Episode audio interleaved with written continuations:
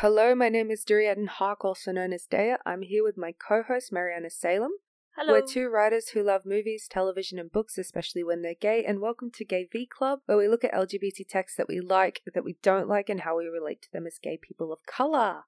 Happy New Year, guys! Happy New Year! Thank you for tuning in. If you like us, please rec us to your friends, family, crush. We're on Twitter and Instagram at gayv underscore club, and we've also got a Patreon, which is at patreon.com slash gayvclub, where you can support us and get a bunch of little bonus episodes in return. Thanks so much to all our existing patrons and um, really just all of our listeners. Yeah, we love you guys. We do want to update more frequently this year.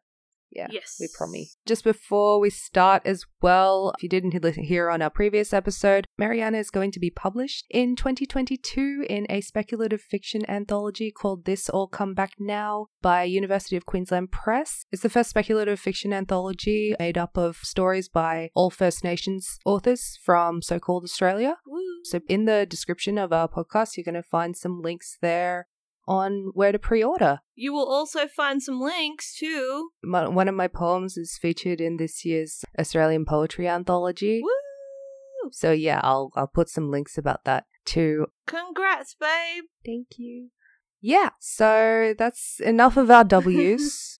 Today, in fact, we are we are joined by a special guest. Mm, Uh, a, a, a very special guest. I will introduce them. Yes, everyone, we've talked about this guest quite a lot on the podcast, but you know, this is the first time they've actually been featured, and that special guest is the the virus COVID nineteen. Hello, uh, I have officially now been tested positive for COVID nineteen for the Omicron, so it's not too bad. I have spent uh, the last week quarantined to my room, being vastly entertained by the internet, which is not too different from my normal daily routine, except for the not being allowed anywhere at all part. But if you uh, hear me sounding a bit nasally um, or a bit drained of energy, uh, it is not because I'm not having a good time. I always have the best time when I am recording, but it is is just because I have, you know, a virus, a very special virus, very very special virus in my body. remember, it was at the start of last year we were recording our Doctor Who episode. You kept like clearing your throat and you kept coughing, and then I was like, "What's wrong?" and you were like, "I I think I have COVID." And at this point, like we didn't actually know anything about COVID, and I just started crying, and we had to stop. yeah, but now, yeah, but now it's fine. it's not fine, but yeah, No, yeah. I- Now we have some more info. Yeah. Sorry, I just want to say, while I have my soapbox, though, I mean, please, everyone, wear your masks. I know the Australian government is being shitty about rapid antigen tests, but if you have access to them, please use them and please test yourself if you're worried. I know exactly where I got COVID from, so, and I know it was completely by accident. It is still not fun, even having a mild version of this virus. We all know what we're supposed to do please make sure you do it. I am thankfully okay. Very special virus, very special, special guest. Thank you to the people who have already been sending me their, their best wishes. I, I appreciate that a lot. But on with the show. The show must go Yeah. on, as the great Freddie Mercury said. Yeah, so 2021 is finished. Year two of COVID Day has finished. Mm-hmm. And uh, is it going to keep going? Yeah, probably. We've done this podcast for like over two years now, Mm-hmm. which is wow.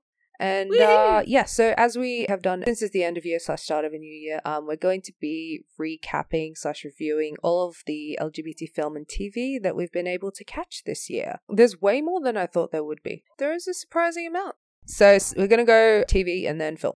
First up in TV is It's a Sin. It's a miniseries by Russell T Davies that came out at the start of 2021. We actually tried recording like an episode on It's a Sin like two different times, but it has not been released for reasons. But it is a really phenomenal series following a group of gay people in England during the AIDS crisis, and it takes place over 10 years and explores like how the government's actions and inactions affects their lives. It's very prescient, actually. Despite being about the past, it has a lot to say about Yeah. the present.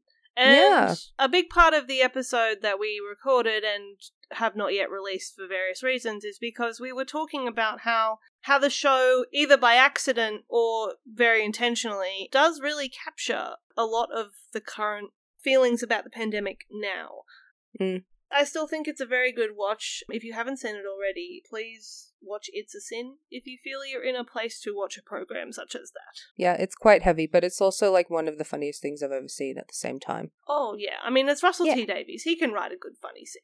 Uh, the next up, I just want to briefly talk about Euphoria. I always have a lot of complicated thoughts about Euphoria that I don't feel like going into detail here. Maybe one day I'll a bonus episode on it. But I do want to briefly talk about the two special episodes that were released earlier on in the year because the season two was delayed due to the pandemic. So they made two special episodes that were filmed under COVID conditions with minimal cast. And one was focusing on Zendaya's character, Rue, uh, and the other one was focusing on, on Hunter Schafer's character, Jules. Hunter Schafer actually helped write the episode that was mostly focusing on Jules, and the episode was called Fuck Everyone Who Isn't a Sea Blob.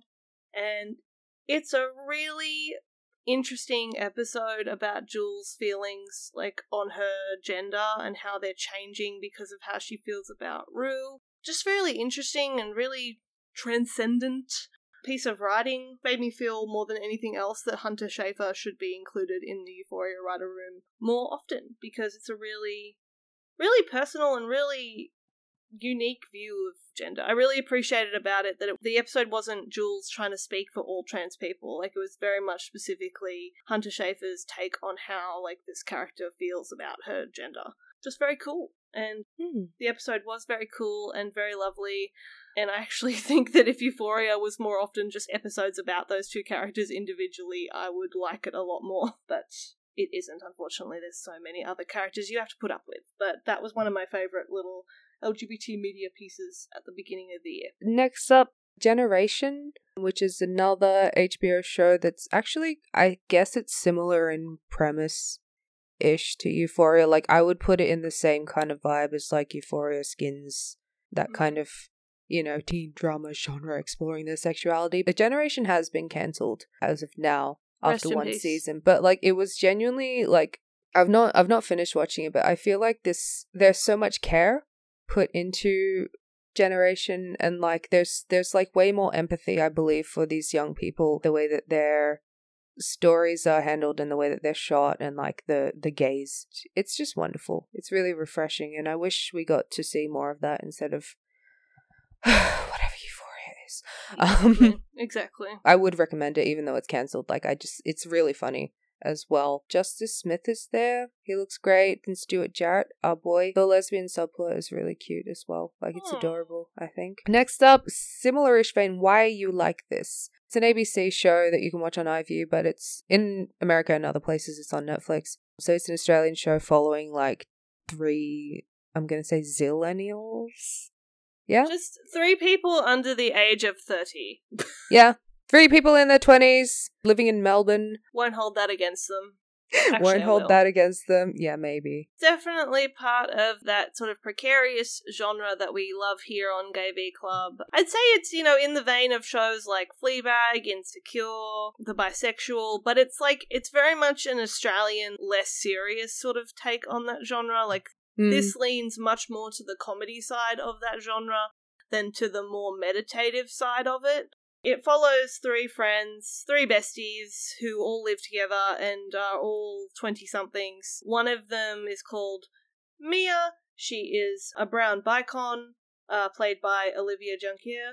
And we have Austin, who is a white gay guy. And he's a drag queen, yes, dealing with depression. and their their token straight white girlfriend. Their token straight bestie who is also Yeah. dealing with with just uh stuff. And this show like deals with quite a range of topics for how short it is. It deals Mm. with mental health. It deals with trying to find a job in this horrendous country. Yeah, the gig economy. It, it deals with being cancelled in its own way um it's a very fun show that is clearly a labor of love it's uh it's a lovely funny show if you're an australian person in their 20s like i think you'll find something Yeah. to love about it it reminds me of like Gregg Araki kind of stuff, and also like it's got a little bit of um, it's always sunny vibes in it as well, which I think works really well. Hmm. Next up, Intergalactic. This is another show I probably would never have heard of or watched if I hadn't been asked to review it. It's on Stan here in Australia. It's a show about a group of space criminals who escape space prison and become the crew of a ship and they start committing crimes to make money on their way to, you know, classic sci fi trope. They're trying to find the utopia for all criminals. Essentially, the space version of Tortuga, that's what they're trying to get to. And it's all women, and some of them are gay with each other. Um, Mm. It's just a really fun sci fi. I really appreciate that this is one of those sci fi series that looks like it's made with $10, but they spent the $10 in the right places, you know? Nice. And I feel like that's that's good sci-fi, you know. Mm-hmm. For all you bend it like Beckham gays, it's got um, Parminder Nagra. and also most of the main characters are people of color, like are women of color. Mhm. Um, some of them are also aliens, but yeah, most of them are women of color. Hell yeah. Next up. Oh! Next up is Shadow and Bone. I am sorry for the person that I became after watching this show, but it was inevitable because I really liked the Six of Crows duology as a teenager. So that's that's why I watched this show. I'm a fan of how simply they were able to introduce the gays in this show. Like I feel like 2010's YA, it always made such a big deal like building up to, you know, the gay reveals of these It characters. really but did. Yeah, like it's it was so tiresome, but it's really nice to see in this show that it was just done so casually without fucking around. Also, um, she gave her a knife.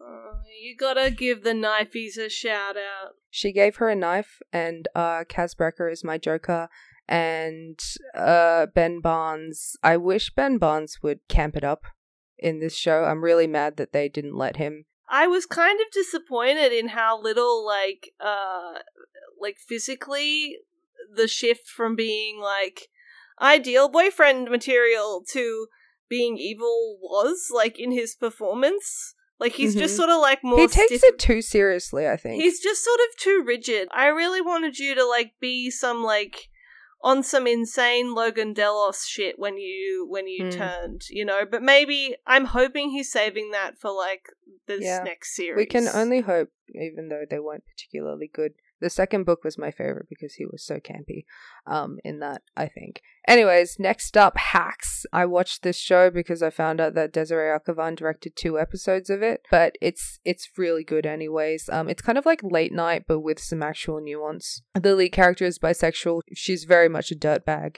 But yeah, it's she's really funny. Um, it also got non-binary icon Carl Clemons-Hopkins, and they're um like in a gay relationship, and it's just really nice. Some of the writers from BoJack are on it as well. It is good. It's really good. Next up, I don't know. We've never talked about this show. We are Lady Parts. Oh, Did I've you hear about of this, Mariana? I, I did hear about this show. Um, Yeah, I, I've I've uh, not really. I don't know n- not much about it, but you know, all I will say is like, guys, we did it.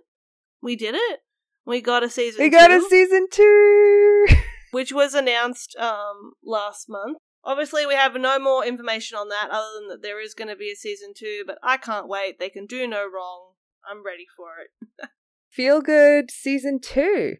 You watched this, Mary? I did. I'm very surprised that I watched this and um, you did not. For those who don't know, Feel Good is a TV series written by Mae Martin, inspired by their experiences with addiction. The first season deals very much with Mae's coming to terms with being an addict, terms of how it affects their romantic relationships, and it stars Charlotte Ritchie as their girlfriend. Charlotte Ritchie of Ghosts fame, who we love.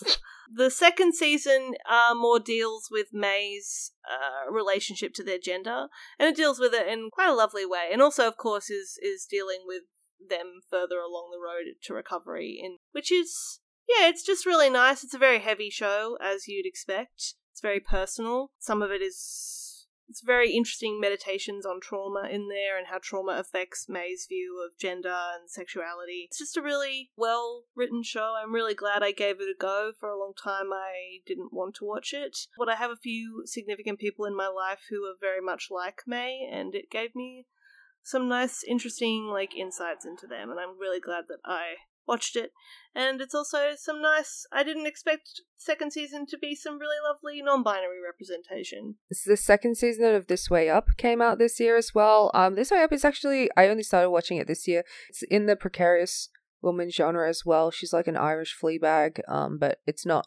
She's not Fleabag. If you enjoyed Fleabag, you'd definitely like this show. But like Indira Varma plays a lesbian in this, so yeah, I think it's I think it's really important essential viewing Mm. um, and I, I highly recommend. Also, um, yeah, um, Moriarty the Patriot ended this year. I think it's one of the most fun, extremely loose Sherlock Holmes adaptations I've ever seen. It's kind of given me like everything I ever wanted out of.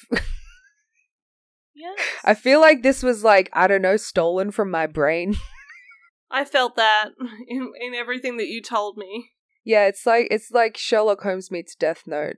What a description. Sherlock Holmes meets Death Note meets, you know, Eat the Rich. Basically about if the crimes of James Moriarty was um killing the aristocracy, which is not a crime at all. Next up, brand new cherry flavor. Watching this show, I got kind of everything that that I felt like I wanted whenever I would watch a Ryan Murphy show. This show is like so fun. It's like completely batshit. Stars um Rosa Salazar. She's playing like upcoming filmmaker whose uh movie gets stolen by a big Hollywood producer, and Catherine Keener is a witch question mark who helps her take revenge on this man. When you turn on, like, for instance, American Horror Story, like, it's specifically because you do want to see some weird, violent shit go down. In the case of Ryan Murphy, it always ends up dissatisfying you in some way, but I think Brand New Cherry Flavor is, like, the perfect amount of everything in this um and it gives you everything and uh yeah the main character is bisexual and that is actually important to the plot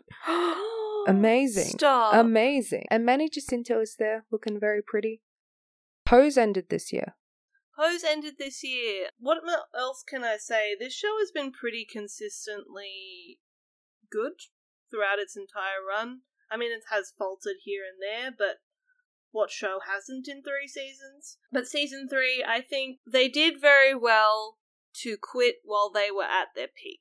I think. I think if this show had gone on longer, it could have very easily soured on itself, if you know what I mean.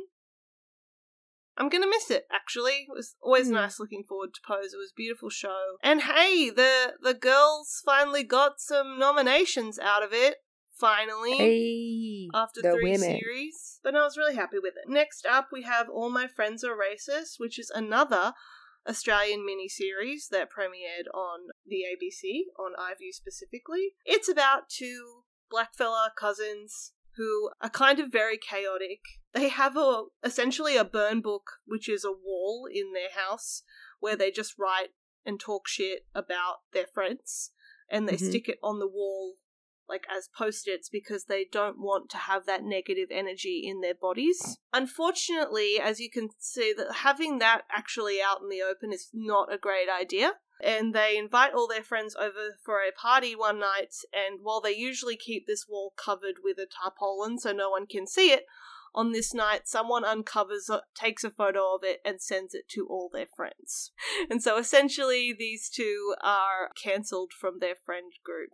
It is essentially a, a cancel culture kind of story, but again, it's not really one that takes it seriously in the way that there are other plot lines that do take cancel culture very seriously. This does not. The two main characters are both queer and Aboriginal. Like you said with why you like this, Duriadin, it's just very much like it's not very concerned with saying things that will be like deep and meaningful and correct and right. Like it's more just about being authentic.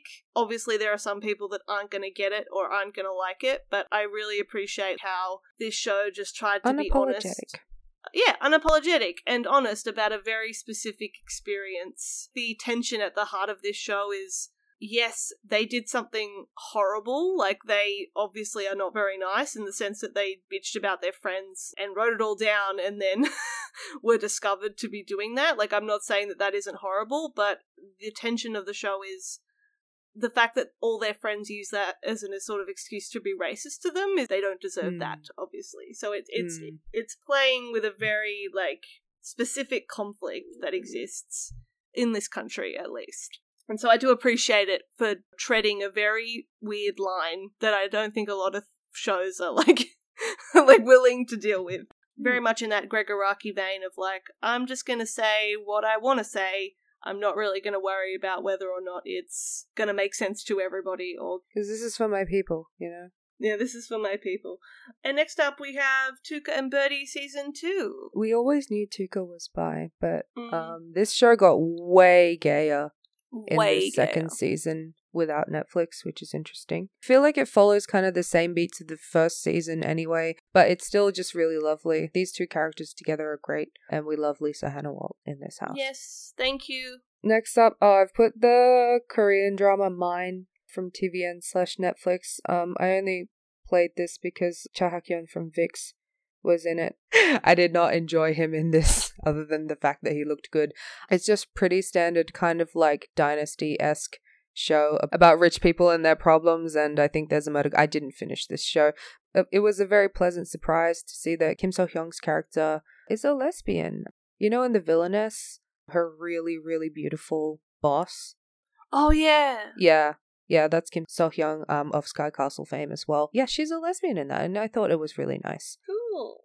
The way that they looked at that kind of like not really they didn't go like too far into that relationship because there's a lot more other stuff going on. This show i wouldn't say it was good. There's a bit too much um rich people yelling at their domestic workers for me. This is just a nice little little rainbow in the shitstorm that it was.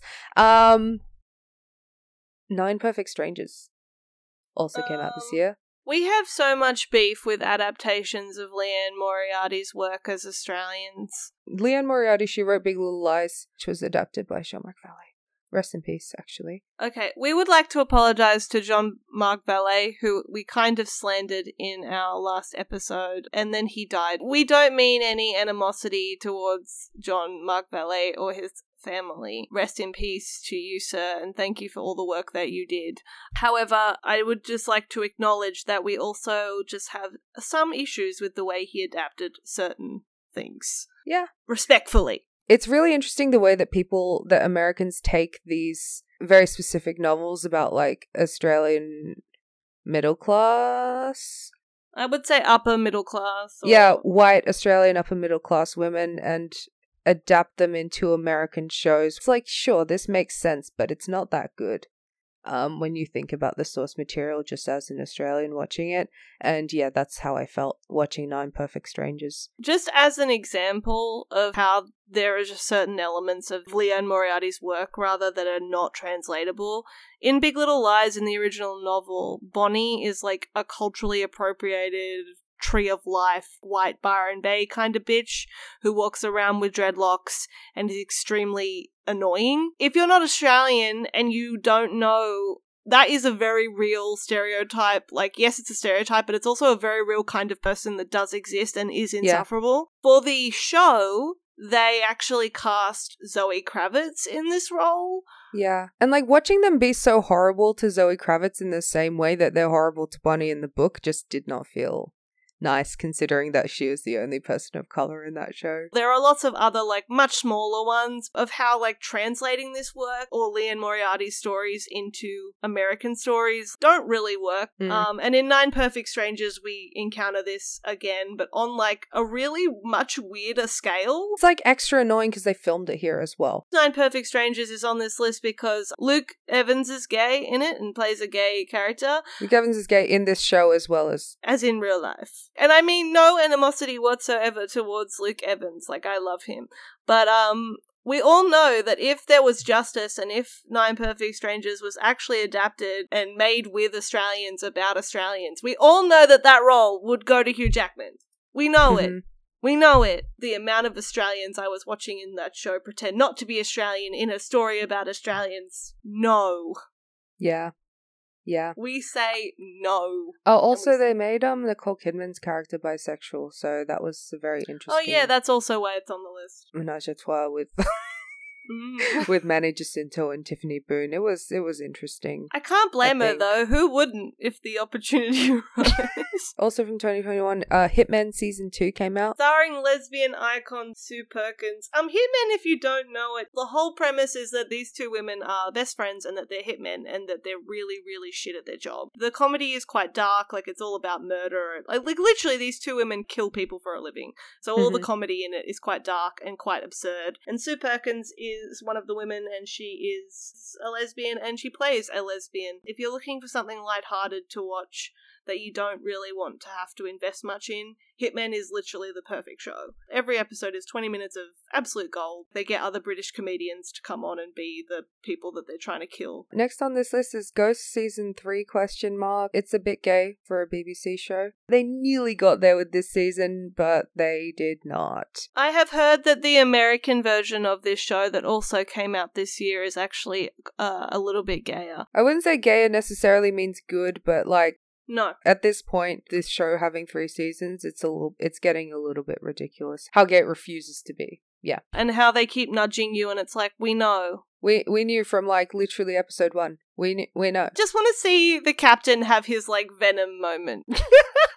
Where he goes to a gay rave or something somehow. I don't We'll get know. to that. We'll get to that later. We'll get to that later. Season two of Mythic Quest came out. Honestly, the gay pining plotline with Rachel and Dana was kind of annoying in season one, so I really like that season two settled everything in the first episode, and they were really nice and sweet. In that, um, Rachel's played by Ashly Burch, by the way, of gaming fame? Question mark. I don't know.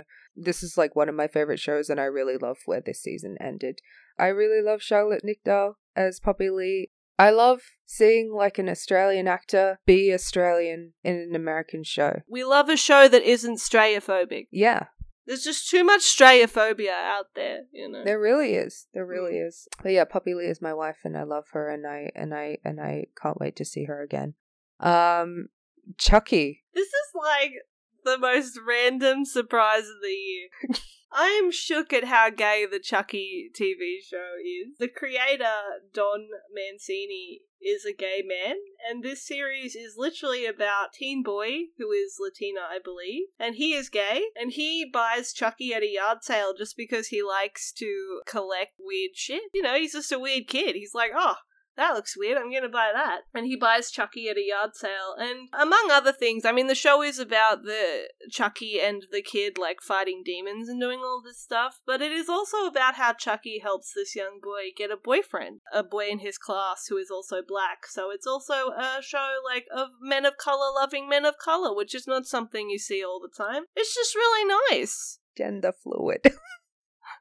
oh yes, you may have seen the viral clip from Chucky that went around. It definitely did the numbers on TikTok of like the scene where the main character, the young boy, like does come out to Chucky because he's really worried about what Chucky will say. and Chucky's like, "I have a queer kid."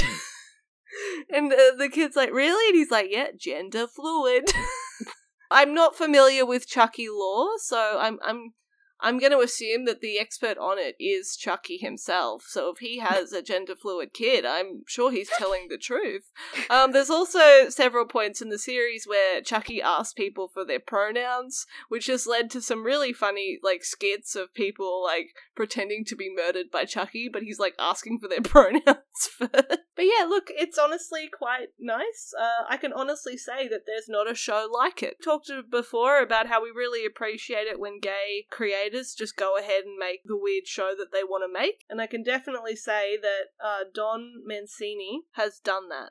Next up, we have yet another Australian mini series. Really killing it this year. Thank you, Screen Australia, for I don't know funding all the gays who wanted to make things. We have um Iggy and Ace, which um instead just for something different. They're not on ABC, they're on SBS on demand. It is a little series, I think it's about 6 episodes set in Perth about two alcoholic gay besties who try to quit drinking together. I personally thought, and this is something that you won't really understand if you aren't Australian, but I really do feel like this show actually does a very interesting sort of look at the way binge drinking culture is so prevalent here, like even within subcultures, like queer cultures and things. It's very much about how, um, a lot of people will even tie their subculture identities like to drinking. The main character, well, Ace, Ace is the one that wants to quit drinking, and everyone sees it as kind of a betrayal to, like, he's betraying his community by doing that, as well as being a nice look at, you know, at the queer community of Perth. Um, it's also about how toxic the binge drinking culture is here in Australia, and it's kind of hard to explain it if you've if you don't live here. But like, it's it's very much it's very intense.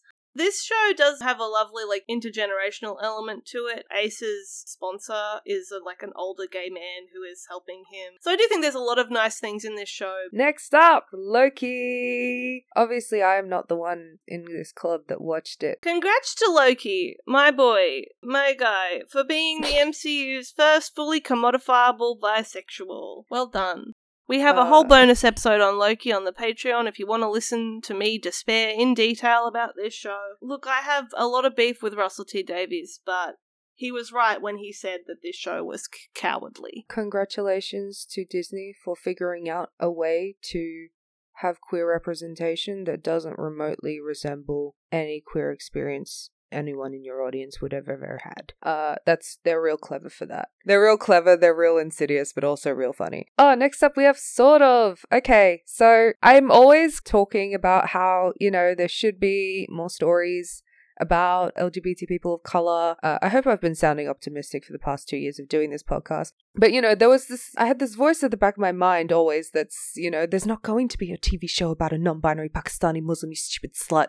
But Bilal Baig did it. Yeah, they, they made this show sort of with CBC and HBO Max on in Australia. It's on Stan. Please, please watch it. It follows this character Sabi throughout their various jobs as like a bartender, but also like taking care of kids. It's about how they deal slash don't deal with how like their transition affects their relationship with their Pakistani mother. It's just, just it's just really interesting and nothing I ever expected to see on TV ever. But yeah, I'm just really grateful that this exists. Please, please watch it. Um, this show is so full of love.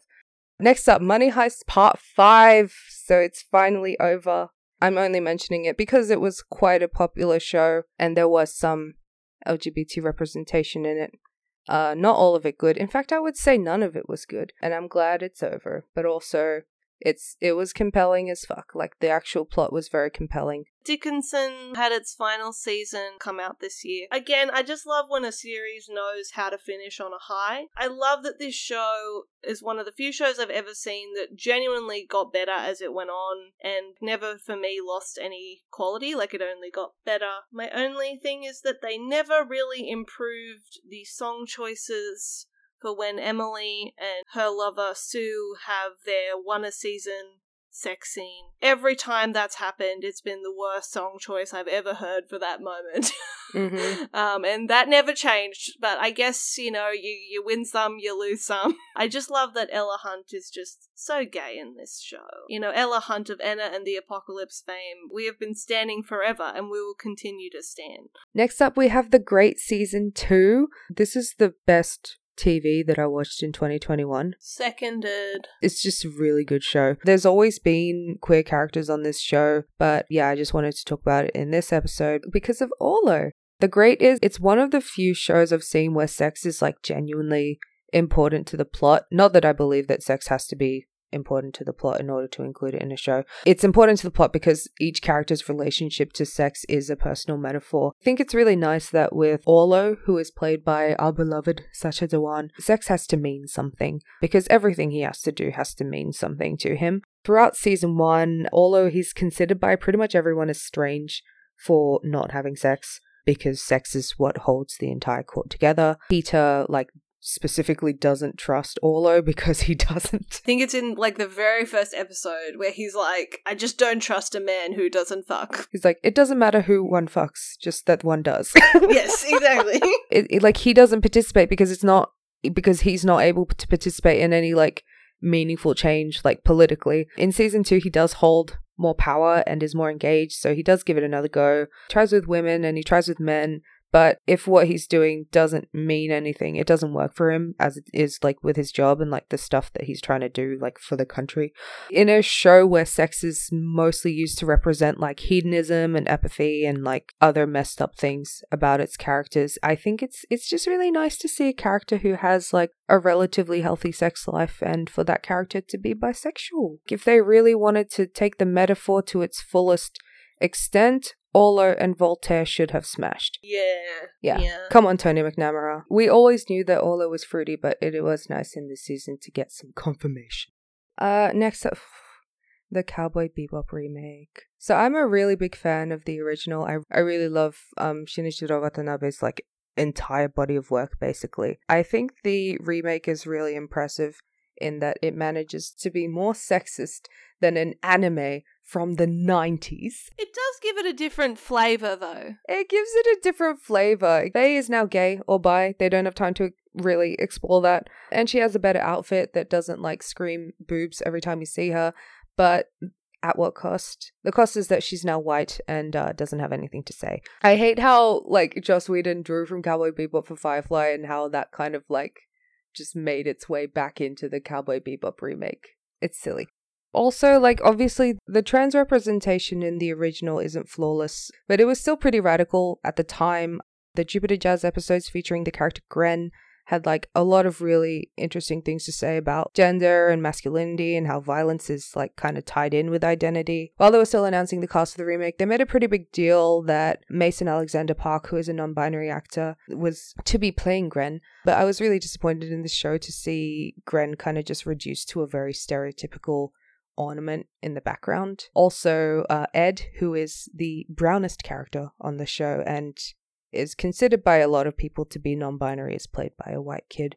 not for very long. I'm really glad that this show got cancelled so I don't have long. to worry no, about not, it. Not like, at all. Like I don't think this is a completely terrible show. I think as an adaptation obviously it's shit, but like as a show on its own, it kind of it doesn't really have as many problems as your average show. Yeah, I'm I'm glad it's over. I watched this show with very little, I'd say next to no knowledge of what it was based on. And I made the very deliberate decision of just watching the live action show completely on its own because I wanted to be able to judge it for what it was rather than what it was based on, if that makes sense. Yeah. And there was quite a lot of it that just didn't make sense to me as someone who hadn't seen the show, but also just on the general level of the show's issues had like a lot of issues generally that shows these days have, which is just like we're going to prioritize plot twist over like actual good writing and mm. just general aesthetics over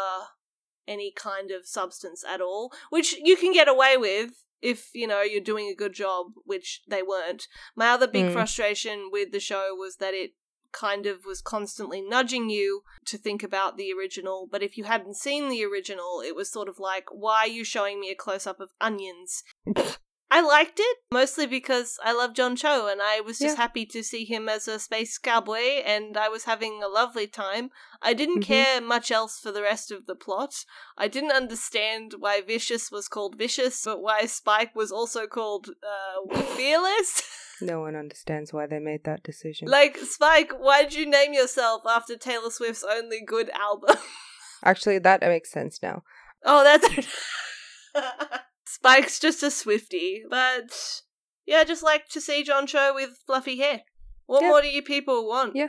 But I will say, as someone who had never seen the anime, I think this show was way too re- self-referential for it to ever like get off to a bigger audience. It's weird because I decided when I'd finished it that this show was too much like the original to be enjoyable for anyone like me who hadn't seen the original, but it was too unlike the original for anyone who enjoyed the original and wanted to see the original just remade.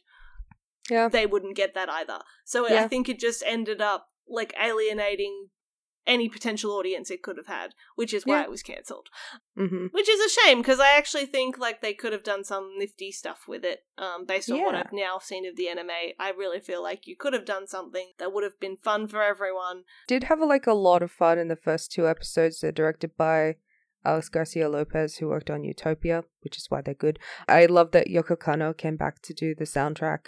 We got some new seatbelts. Yes, I love the music. I actually did love all the referential shots, like all the recreations, because they were never used like in the same context as the original, but it was just really nice to see them. I thought it was really cute.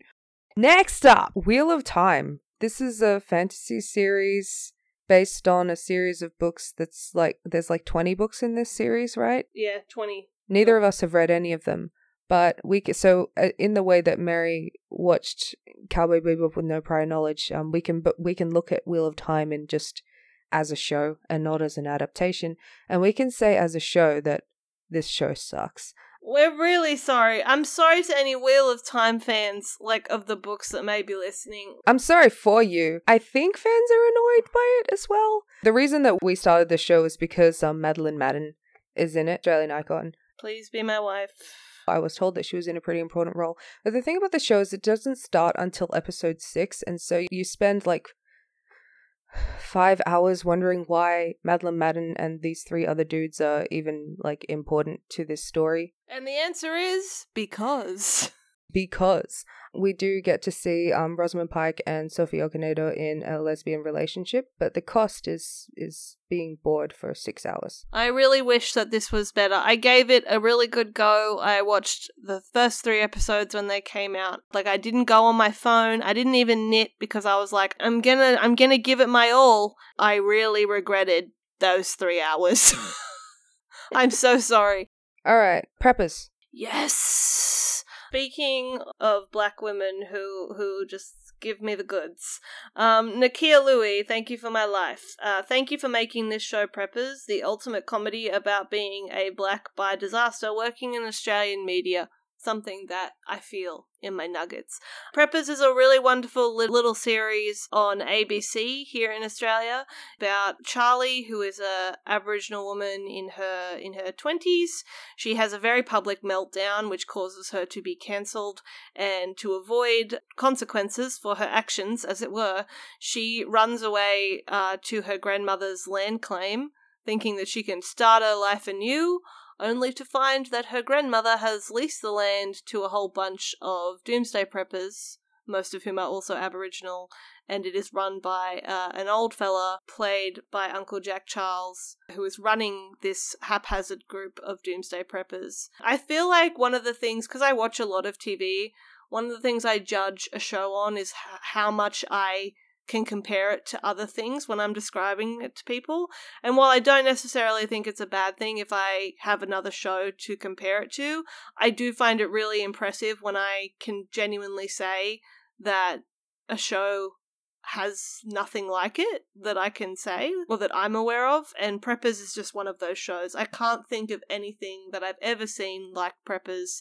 It is so funny. It's really poignant too. It uses like the sort of underside, like dark side of comedy to make some really poignant points about frontier uh, wars in this country and other things. It's just so funny. The episode three, where they all get trapped in their own bunker, is like one of the funniest 30 minutes I've ever seen in my life. It is truly hilarious. I really enjoy seeing um more indigenous creatives in general being given space in television to make these sort of wacky weird little shows. Um, like we saw Preppers this year. Also see All My Friends Are Racist. Um, overseas, you in, on like Turtle Island, you have like Reservation Dogs and Rutherford Falls, all these interesting little shows that are really unlike anything you've ever seen. And I really think it's because we're starting to finally see Indigenous creators being given like space to make these kinds of shows that are really unique to the Indigenous mm. point of view and I just love to see it. And the reason yeah. this show is on the list is because, yeah, Nakkiah Lui plays the main character, Charlie, who is, as I said, a bi disaster. I don't really want to elaborate on that because the way you find out that she's a bi disaster is one of the greatest scenes I've in Australian television.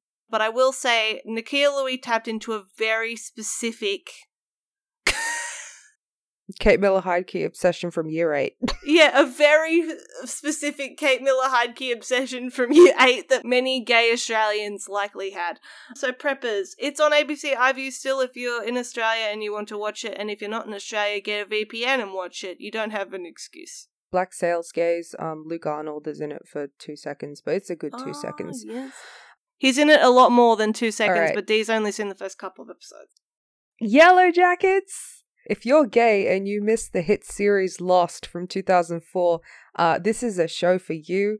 It's like an amazing blend of Lost, Bend It Like Beckham, Jennifer's Body, and I Know What You Did Last Summer. It's definitely one of my new favorite shows. Karyn Kusama is the producer, and um, she also directed the first episode. It stars Tawny Cypress and also Jasmin Savoy Brown uh, playing Taissa Turner, lesbian icon. It's just a really fun, wild plot um, that I just I recommend it to everyone. The music is great. Everything about it is so cool. Uh, You know how, like, over the last decade, you know, there was like the whole 80s nostalgia obsession where, like, mm-hmm. you know, the 80s was kind of broken down to its bare stereotypical essentials and, like, romanticized. I'm glad that we're doing that with the 90s now. Okay. Oh, what was that? Ew. reality TV. We've got a little Um, section.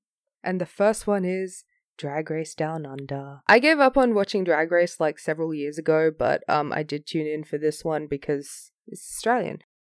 But fuck this show. This show could have been really good because Australia's drag scene is like so unique and so diverse. All but 3 of the queens were white and there weren't any Australian judges who like understood that and it just ended up being like a competition for like how well uh these Australian drag queens can imitate like American post drag race drag. This show is like eating itself, as far as I can see. Like it's just also, if, it looks like it had a lower budget than season one.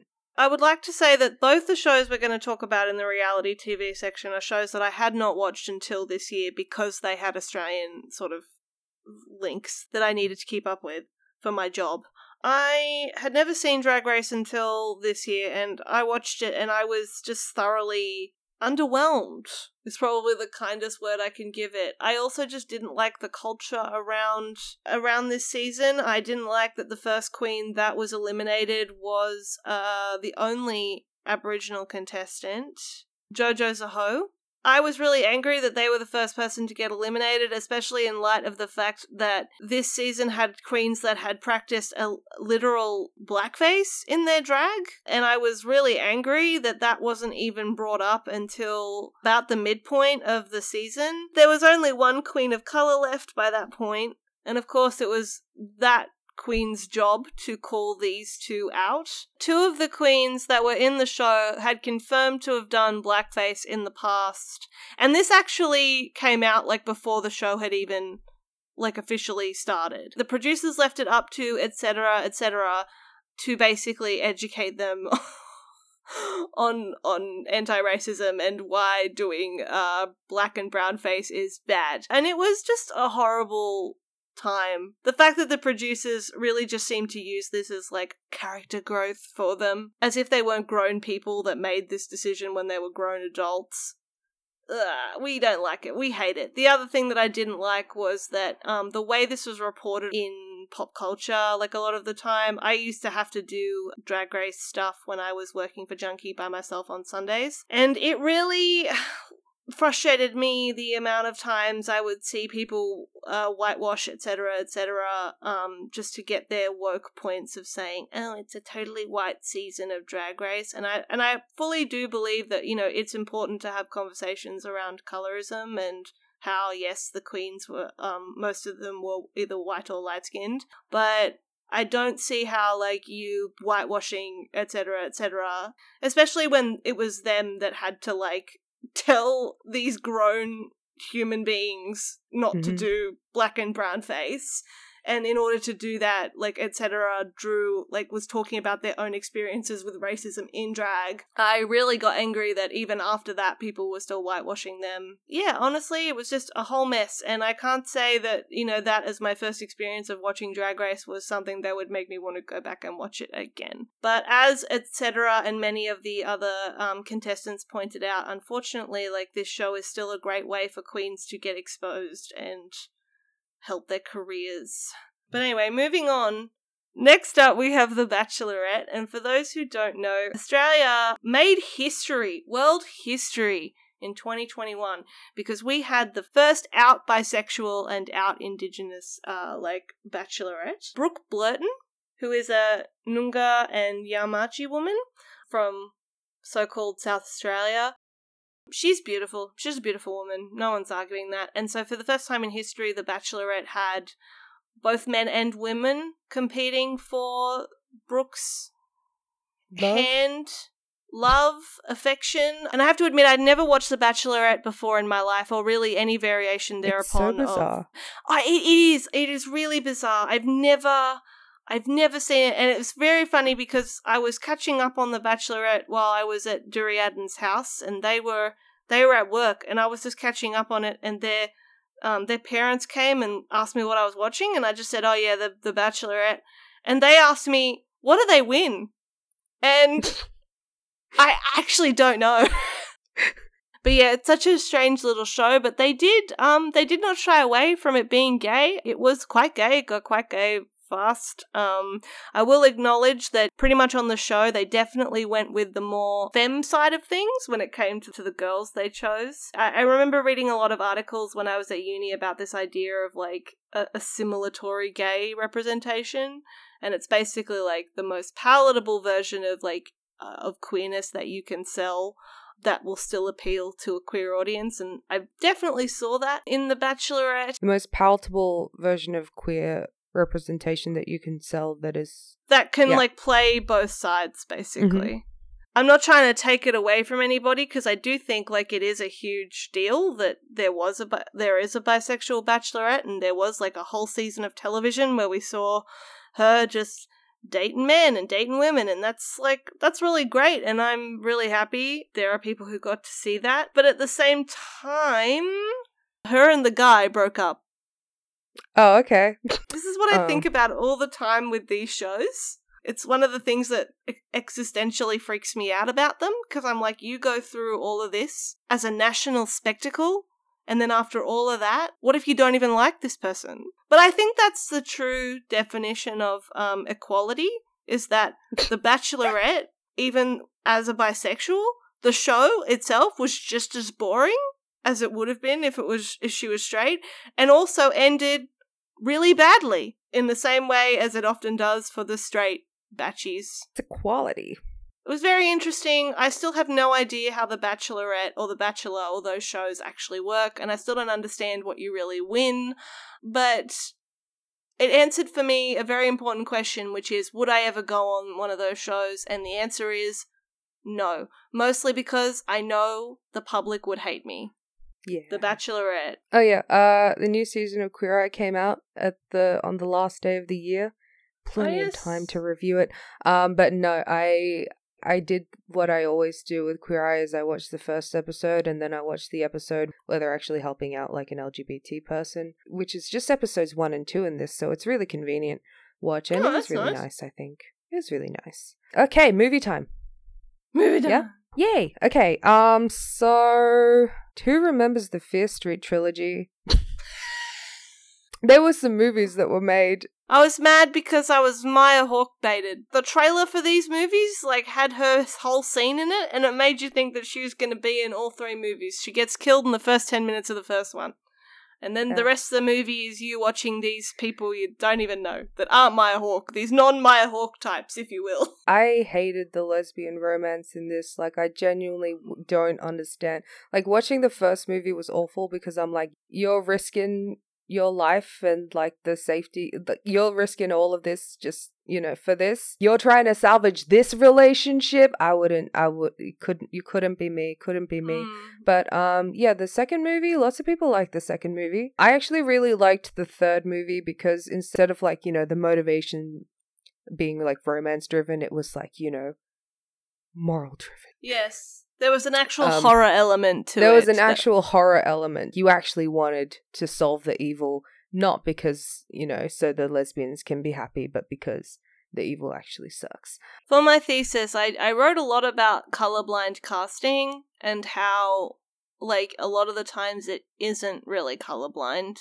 because a lot of the time these castings have inherent biases attached to them.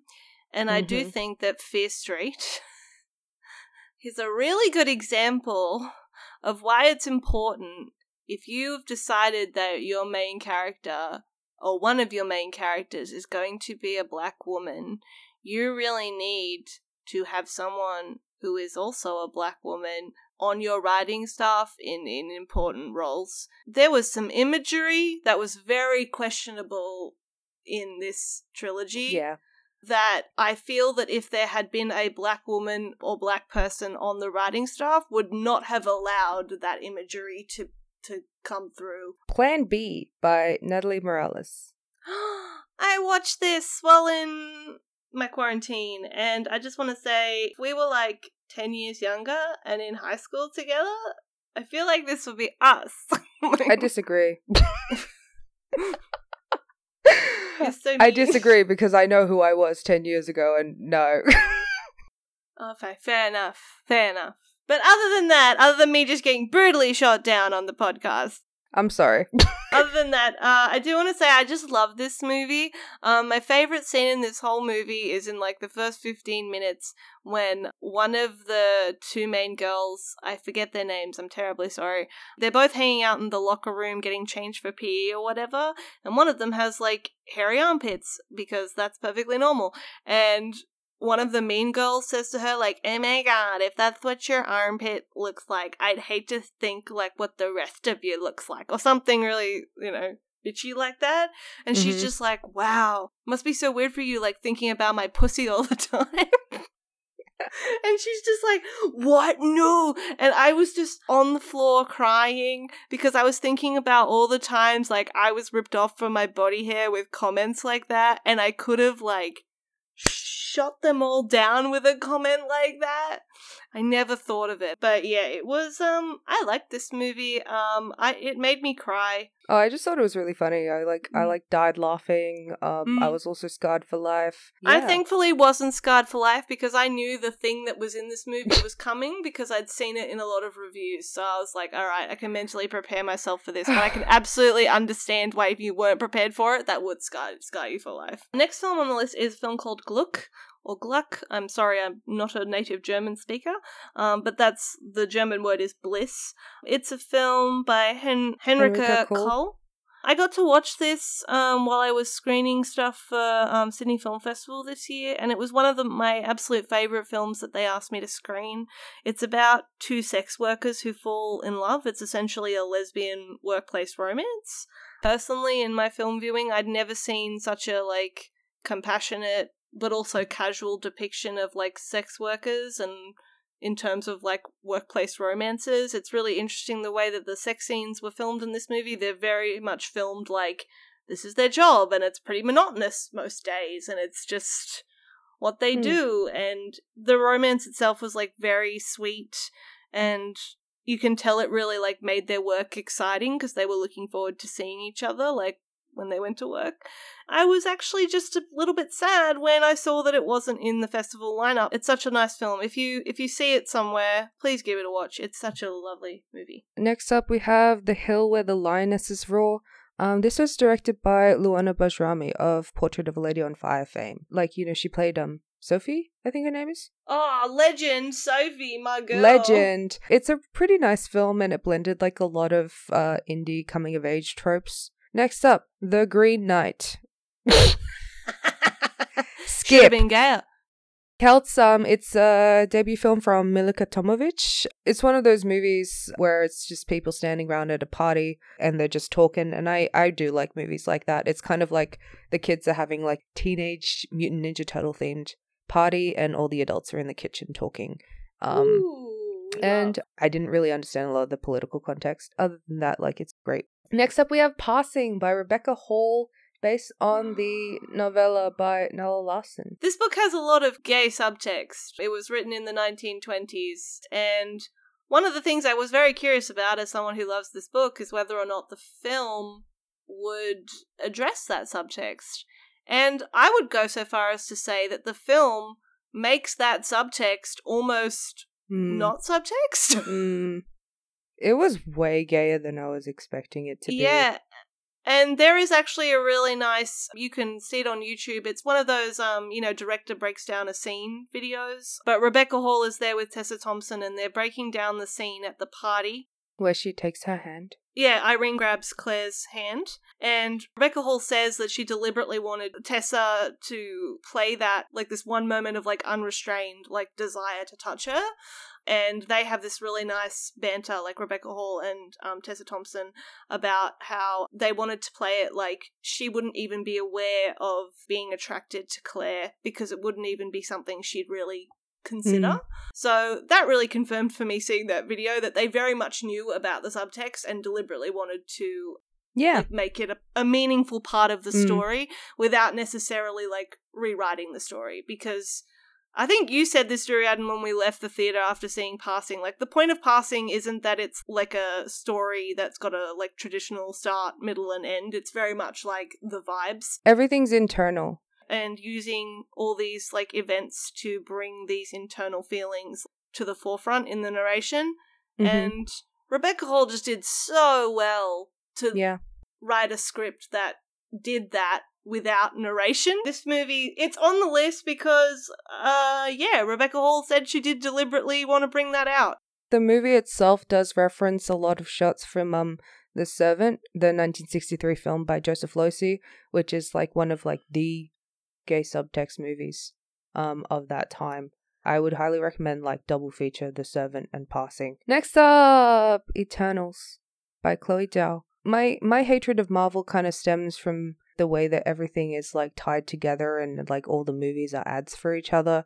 So I Mm. really like that Eternals is more of like a standalone thing that doesn't reference anything else. So so then I could actually enjoy it. The way I feel about Marvel is probably the way that the Master feels about the Doctor in Doctor Who. Like, there's love there, but there's also a lot of hate and a lot of, like, indescribable feelings of disappointment and resentment. But that all being said, the Eternals. Or sorry, it it is called Eternals. I don't know why I always want to call it the Eternals. Um, Mm. but I mean, it's my favorite kind of story. It's about a bunch of immortals who are a family. The movie draws a lot from a Neil Gaiman comic. I think this movie is actually quite good. It goes for two and a half hours, and you really don't feel like that when you're watching it. I think I think Marvel fans have no taste. People hating on this movie, like, why are you lying? You have like a good film in front of you.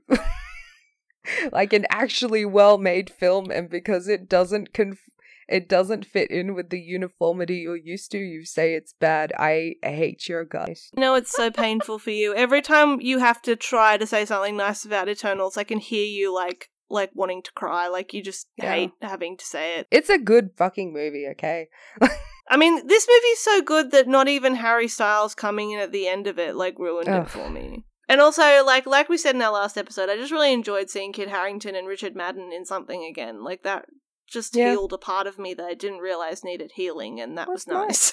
What's nice? Next up is Benediction.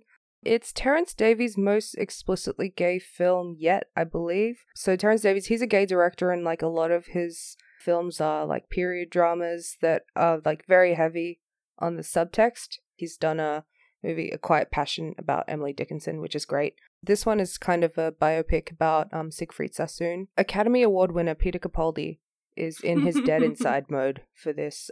Our grandfather. That's my uncle, uh, my That's white not uncle. That's our uncle. No, literally. my emotional support old man. Peter Capaldi, like he- all of his characters can be sorted into two groups, which is on fire and dead inside.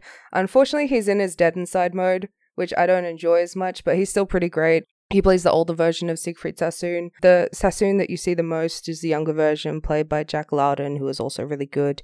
And uh, yeah, I, I highly recommend you go see it. I cried like five times. It's in my top 10 of this year. Nice. Next up, we have Swan Song by Todd Stephens, not the Mahershala Ali movie on Apple TV. Um, it's the one with Udo Kier. He plays a retired hairdresser who hasn't been in the game for a very long time, and one of his closest clients uh, dies, and um, he's invited to do her hair and makeup for the funeral. And uh, yeah, it's a really beautiful story, I think, of him just kind of going back to where he lived and where he worked and like the way that things have changed. And um, there's also just a really beautiful scene in a gay club where, you know, Robyn dancing on my own is playing. If you're like gay and don't have like a specific experience tied to this song, like I I don't I don't know how to relate to you. Next up, everybody's talking about Jamie.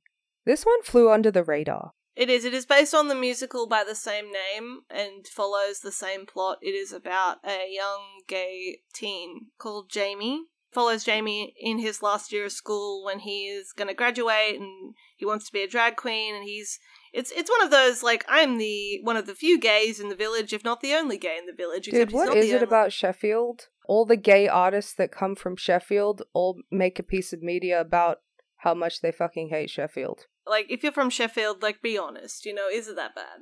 I don't know. It probably is. It's probably way worse than I know it to be from TV and film. That aside, this movie, um, the songs are really lovely, and there is there is a lovely relationship in this film between Jamie and like one of the uh, older gays in the community, played by Richard E. Grant.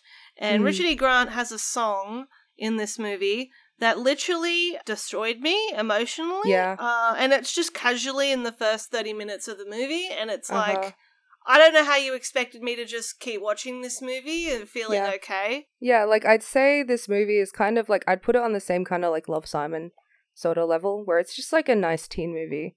Um, but yeah, this scene with Richard E. Grant made me cry so hard. I love like you know where it goes like the archive footage and then they put him in the archive footage watching him. So- oh man, tears, tears. I'm not familiar with the musical, but like this this one sequence was beautiful.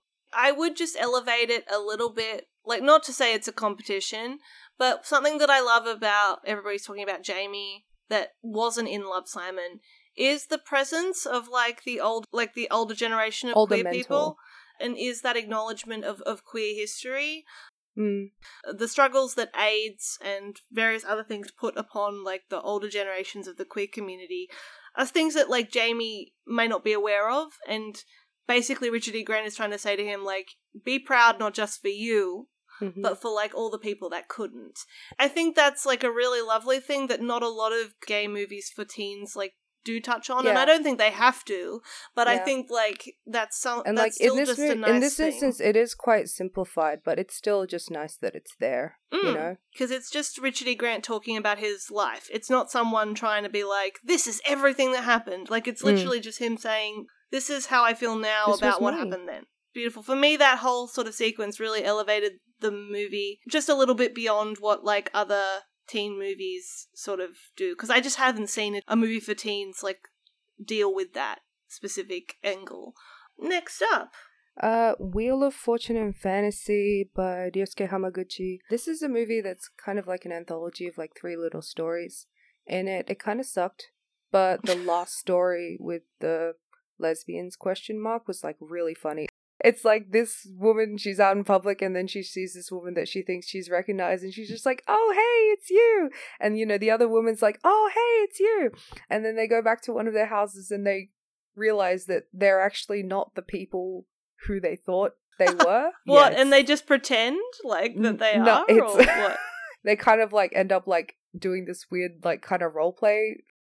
Uh, Nico by Eline Gehring. Nico is a also a German film. What is it with me and German films? I have a whole two on this list. My goodness. I hate how many French movies I have on this. Ugh, yeah. I hate how many French movies I loved this year. This movie is very short. It's about an hour long, and it is literally just about its main character, Nico, who is a gay Iranian woman just living her life, and she is unfortunately hate crimed. And it is just about her, like, being really angry at that and how she heals from that. There's like a lovely little subplot where she has a crush on a girl and how that sort of plays into her trauma. It's one of those ones where I just all I can say is it's short and bittersweet and I really liked it. I found it a very cathartic movie to watch. Oh, here Uh, we go. Yeah, Uh. next up we have Titane by Julia Ducournau. Yeah, this is my favorite movie of the year. Hollywood awards season has kicked off, so we are basically never going to hear anything about this movie ever again because okay, I know this film is think it's achieved like a notoriety it does deserve, but I feel it doesn't deserve. I feel like the way that people are talking about like the really wild things that happen in this movie in the first 30 minutes of this movie only, I think that's really unfair and like kind of oversimplifies it and people kind of don't take away what the movie is supposed to be about. But yeah, Titane, it's about if you ask anyone about Titane, like one of the first things people are going to mention is oh, she has sex with cars. But it's so much more than that. It's very deep. It's a very deep film. I get what you mean. I think it's a really like kin- kind of cathartic story about like finding who your family is supposed to be and like it also looks like has some really interesting things to say about like gender. I definitely get the vibe that this movie is like being gimmick. Yeah, it's hard to watch. If I was recommending this movie, I would recommend it in the same way that I recommend Possession, which is if you watch it and you feel like you hate it, just turn it off because it only gets worse. Um, but it's still it's still a wild movie. Like I did have kind of like an expression of disgust plastered on my face for like the first half of it. But like it was so entertaining. If Seeing it in a theater was so good. Just hearing everyone scream at the same time as me was great. Um, when I got out of the theater, I called Mary and was like, "Do not watch watch this film. but um, yeah, if you if you do want to try it, Mary, I I, I applaud you. You'll Um, be here for me. You'll yeah, I'll be here for you. I'll be here for you. But um, yeah. So this is genuinely like one of like I haven't felt like had like such a visceral reaction to a film in a very long time, and it's just it's so good. It's so good. I wish it wasn't gimmicked in this way because I think it has a lot of really beautiful things to say. Next up, Power of the Dog. This is my second favorite movie of the year, and that speaks to the power of Jane Campion. We talked about this on our previous episode a bit, so I don't really want to delve into it that much. I have I have nothing new to say on this movie other than the more I think about it, the more I like it. Yeah. And I still think that the scene where Benedict Cumberbatch's character refuses to bathe is one of the Mm. funniest, most overdramatic things I've ever seen in cinema. I love the sudden cut to the shot of the kid like hula hooping outside the house. I think that's like one of the best shots in cinema of of 2021. cinema, pure cinema. Yeah. What more can we say? Pure cinema. Paris 13th District, also known as Les Olympiades, another French movie, I'm so sorry, by Jacques Audiard. This was my third favorite movie of the year until I watched the last film we're going to mention. This movie made me so happy. It follows like three different people living in this district and like their relationships with each other. It's one of the first French movies I've seen with an Asian lead, which was really Ooh. interesting for me. I realized that I hadn't actually seen that before. Celine Sciamma wrote the Noémie Merlant plotline, and it's really sweet. It's really like bizarre in that Noémie Merlant, like she starts at university, she's like gonna be like a doctor or whatever, and then she goes to a party wearing this like blonde wig, and people mistake her for this cam girl, oh no. and people are like sharing like all these like images of her like of this cam girl and being like oh it's her and like basically they slut shame her out of the school and it's really awful Oh um my and so no- God. Noémie Merlant like she contacts this cam girl and it's like this is what happened to me because of you I would say the true lead of the movie is um Emily um Lucie Zhang's character. She's she is bisexual, but like her romance with Makita Samba, it's a straight relationship, but like their their romance is so nice. It just made me so happy. It was so it was such a cute movie. Next up, Benedetta. This is not one of the French movies I love this year. I I've never hated a movie more. Oh Gosh. I have one dot point on this Google Doc, and it is jail. Next up, Spencer. Skip. I actually am so baffled. Everything I've learnt about Spencer has been against my will, and every piece of information I gain about it seems to contradict the other bits of information. And I, at this point, I know the only way to know and to understand all the information I have is is by watching it. But I just don't want to watch Kristen Stewart mumble Mm. mumble act through a whole movie. I just yeah, Kristen Stewart is do- she's doing like the Keira Knightley teeth acting. It's Kristen Stewart imitating Keira Knightley, imitating Diana. Keira Knightley would never do that to Diana. So it's. Leave just Diana alone. leave her alone. The fact that we have people on TikTok who think it's okay to cosplay as this real life woman, like we've gone too far. Stop. We don't need it anymore. Mm. No. Okay, Next next, up. up. is ugh, Venom Two. Which is 2. gay in a homophobic way, like Yes. Succession. This movie was not long enough. It's a very tight 90 minutes, but it really should have been you can really tell like how It's very rushed. how rushed it is. Andy Serkis is such a step down from Ruben Fleischer in terms of direction. They took what people loved about the first Venom movie, which is like, you know, the the symbiotic relationship Mm. between Eddie and Venom. They're went in on it separated for the most worst- of this movie. yeah, they're separate. Yeah, but like they really went in on it in this movie in the worst way possible, Mm. which I just I just didn't like at all because it just ugh. I, it I would so like mean spirited, you know. Like It it's just them being like it's it's like oh yeah they're like an old married couple, and in that way like it's only like the negativity of that, which yeah. I did not. It's like. also only so you can laugh at the idea of them being a married couple. Like it's Yeah. not really yeah. It's not really because they genuinely want to portray intimacy. It's more because Mm. they want you to laugh at the idea of them having this level of Yeah. intimacy. to be clear, like I don't really think of Venom as a gay story and that I think Eddie and Venom are gay. I think of like Venom as a gay metaphor of like, you know, this thing Mm. inside you that you're like feeling ashamed of, but you know, it like you're at your best when you embrace it, you know? Mm. Like that's how I think of Venom. The funniest thing was like being in the theater with my friend watching Venom 2 and then during the gay rave scene my friend leans over and is like was Venom always like a gay metaphor? was Venom always a gay metaphor? And I'm like, yes.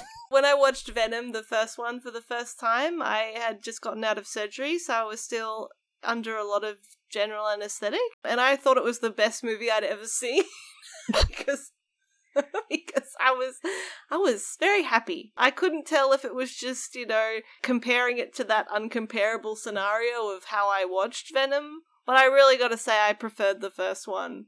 Yeah, I also just wasn't invested that much in Carnage as a villain. Like I yeah. was What like, what was his motivation? yeah, He's just like, I, didn't hate, I hate you, Dad. yeah. He was actually legitimately I hate you for just making like, me alive. I mean, valid, but like, but like, really, you're gonna what do is all this, that? Capernaum? No. Yeah. and also, it kind of disappointed me because I really do like it when um Woody Harrelson plays a villain. Like, I think he does a really good job. But I don't even think this script like really used him all that much in that way. Mm, Also, Naomie Harris severely underutilized in this movie. yeah. Um, I She didn't lived, really she even get why then she was died. overall like yeah. I think like you said, I think it was all just issues with time. I think if they just gave him an extra twenty minutes for this, like it Mhm. would have been been a really decent sequel. But like Mhm. I don't know if it was COVID or if it was something else. They just didn't have the time, which is a shame. But good on Tom Hardy for getting that writer's credit. Good job, buddy. Oh, and Lil Simz. I love seeing her in this. yes! Oh my god, I was so happy. The step her. up from Eminem.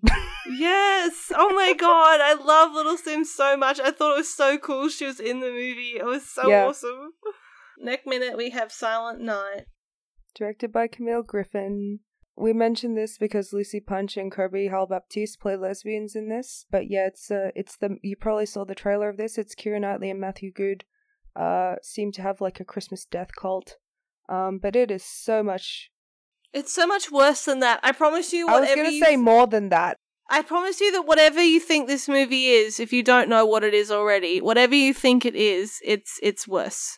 Yeah, And I don't mean worse like in like as in bad. I just mean worse as in the scenario that they're in is Mm, horrendous. mm. Like, but it's it's certainly, you know, if you are, I don't know what kind of mood you should be in to watch this movie. I honestly can't tell you what you smashed. smashed. Yeah. Um. Or just you know like ill, like how I was. Like you're already down in the dumps, so nothing can really hmm harm you more. Uh. Yeah. It it certainly is a film A. Um. Yeah. It is I really don't know- funny. I would say It is really good. funny. Lucy Punch is so funny. Lucy Punch has all the best lines in this movie. Um. hmm I really loved her. I don't know how Camille Griffin, as a director and writer, like tapped into so many of my very specific anxieties, and then decided to also explore those anxieties in a in a very specific situation that would give me the, an insane amount of anxiety. Kudos to her for managing that. Um, Yeah. What a movie! What a film Mhm. that was made. hmm Um, next up, Flee.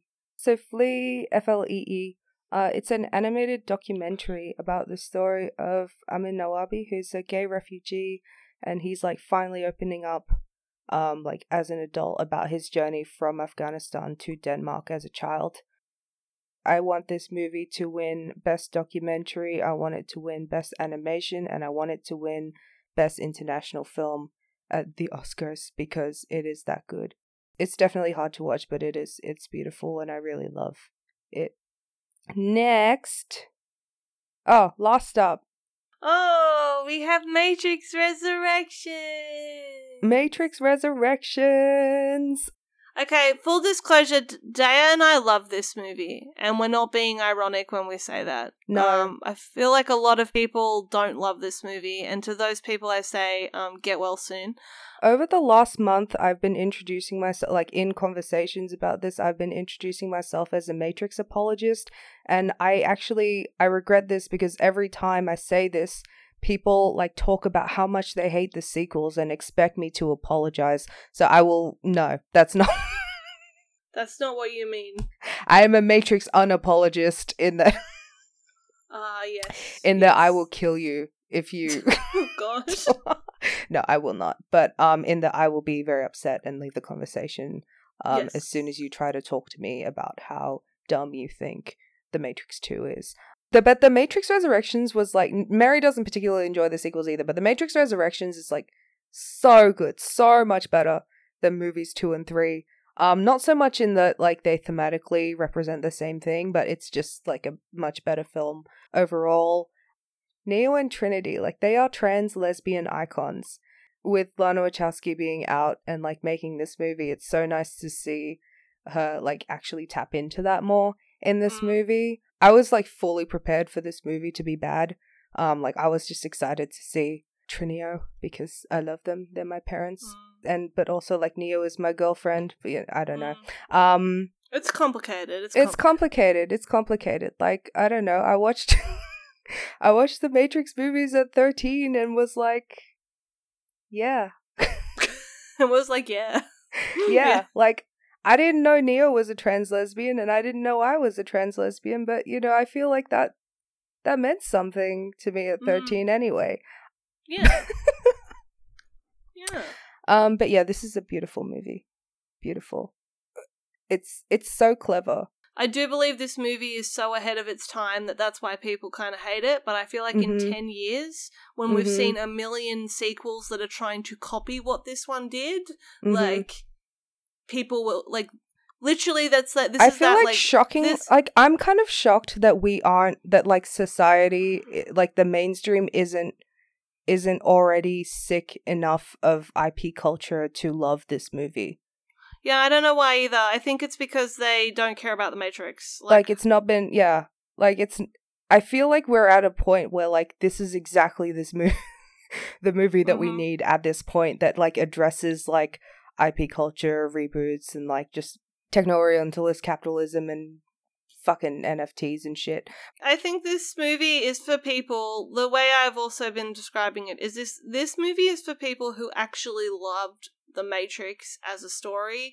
It's Mhm. not for the people who say they liked the Matrix, but only say that because they want to, like, you know, be they a thought it film was bro. cool. It's because Yeah. they thought it was cool. It is actually for the people who really loved the Matrix, whether that was like the first one Matrix or whatever. movies plural. The Matrix movies, plural. hmm I, as Durian said, I used to like. I didn't like hate hate the hate the sequels, but I definitely didn't like them as much as the first one. hmm Um, but I have to say, like, I did rewatch them all like on the day that I w- I knew I was going to watch Resurrections, and I did view them a lot more favorably. Um, in that light of of watching them to prepare for Resurrections, because I think my main objection. to the Matrix Revolutions especially was um as a kid like Trinity was my favorite character and like when they killed her I was so angry that I just it kind of soured yeah, soured the Matrix for Yeah. me. But watching and Neo died too. But like, I always forget that Neo dies. Oh yeah, because I like, remember when Matrix really dead. Resurrection was pronounced and I was was announced, and I was like, No, but that's back!" because But I didn't way even that think they- about Neo coming back. But that's because the way that they talk about Neo being dead in Yeah. the third one is like it's not even. He's it's not, even the dead. same. It's not It's the not same. the same. It's because Um, like but- Neo's like you know sacrificing himself on the cross, etc. But Trinity, But it's also she just, like, but it's also just like the way they talk Yeah. about it is like, oh, he'll come back, like when Yeah. he's ready, kind Yeah. of thing. Like, like they, they don't even talk about him being dead. They it's about because like- you know it's like there's always versions of the one that come Mm. around every Mm. Couple matrices or so. You know. Mm. Yes. But um but no, um we really loved Resurrection, so if you expected us to be like, what a stupid movie. You know, maybe it is a stupid movie, but it's our stupid movie, okay? Like Mm, it's not a stupid movie. But it's not a stupid movie. It's not. It's a very, very clever movie, and I bet that all your favorite little franchises are going to try and imitate it in ten years' time. And like when they look back on the cultural Probably moment, they can years trace it back shit to is escalating. like, like, the problems that- The problems that Matrix Resurrections are addressing is only escalating further, so they'll probably you will probably see this in like two years. Like this is the Yeah. kind of shit that I really want for Avatar 2, but that's a conversation we'll have to have for another day. when me shout out to, to Alice, who I know will be listening to this. Alice, you and me, babes, we're gonna be in that cinema. Just us. Nobody You mean you're like skipping my birthday to go watch Avatar 2? I'm sorry, but like your birthday every happens time every they year. announce Avatar movie release dates, like one of them's always on at least one of them's always on my birthday. Yeah, but see, see, and Duran, thank God your it didn't happen this year. Your birthday happens every year. Avatar two doesn't happen every. like, it will only though. happen- but it hasn't. it will though. When it starts rolling, it will. But like you know. but anyway, uh, that's a whole conversation for another day. I really want a meta avatar. Okay. Um. Yeah. So that's our movies. Uh. You've got some miscellaneous stuff, Mary. I do have some miscellaneous. I would just like to give a shout out to some various things that I enjoyed in popular culture this year that don't necessarily fit into TV shows or movies. One of those things is um, I just love Abigail Thorn, aka Philosophy Tube. She came out uh, this year as trans, and I just love her coming out video so much. I watch it like at least once a fortnight. It's such a good video essay, and I'm like really happy for her. And um, I love all her content that she's been making since coming out as trans. I think it's like like not that it was ever bad, but it's just like so much cooler now. Um, and she's also been hosting this co-hosting this podcast that I'm obsessed with called um, Kill James Bond, which is her and a bunch of other trans writers just marathoning all the James Bond movies and talking about them from a philosophical point of view. And I think it is honestly that podcast like other than this podcast that you know we make together like that podcast has been like keeping me held together. It is such a joy to listen to uh to them talk about james bond. Uh it is so funny. They have a thing called the pussy clock which like cracks me up every time. It is the time that it would that it takes bond from when he first makes contact with a woman to when he sleeps with her and the current record where I'm up to and where I'm listening, like on the pussy clock, is like two minutes and ten seconds. Um, so it's very fascinating to hear how that time actually gets shorter as movies go on. Anyway, um, my next point is there is this really fun TikTok account that I've been following that I think everyone should follow because it's really good called Rainbow History Class. And um, it is hosted primarily by um, a trans journalist called Rudy Jean, but he often like gets other TikTokers um, of different uh, from different countries and different ethnicities and backgrounds and orientations, like depending on what the video is talking about. And on this account, like they just do videos. A lot of them are on Australian queer history, which is great, but they also do videos on Filipino queer history and, you know, certain historical figures and just little fashion trends. Like one of their most recent videos was why people call TERF bangs TERF bangs, which I actually found very interesting because I never really considered why Mm. they became known as TERF bangs. But yeah, Rainbow History class is like one of my favorite TikTok things. I really enjoy all the content from there. My last thing on, you know, random pop culture things, I just want to give a shout out to Lil Nas for like blessing us with Montero, which is honestly if not one of the best albums of the year, at least just one of the best albums ever. I love it so much. Um please release a version of um Industry baby. Yeah, of please release a version of Industry Baby that doesn't have that man on it. Like, I'm begging you, Nas. I'm begging. Please. And also, um, Arlo Parks is one one of my favorite. Uh, she made one of my favorite albums this year called "Collapsed in Sunbeams." Um, and she's she's a lesbian, and she's just makes this really awesome, mellow sort of neo soul music that I really like. Also, Willow, like making like the coolest pop punk album this year. Love to see it. And I really loved Halsey's album this year. I'm amazed that they got Trent Reznor and Atticus Ross to produce it, and it like it just sounds awesome.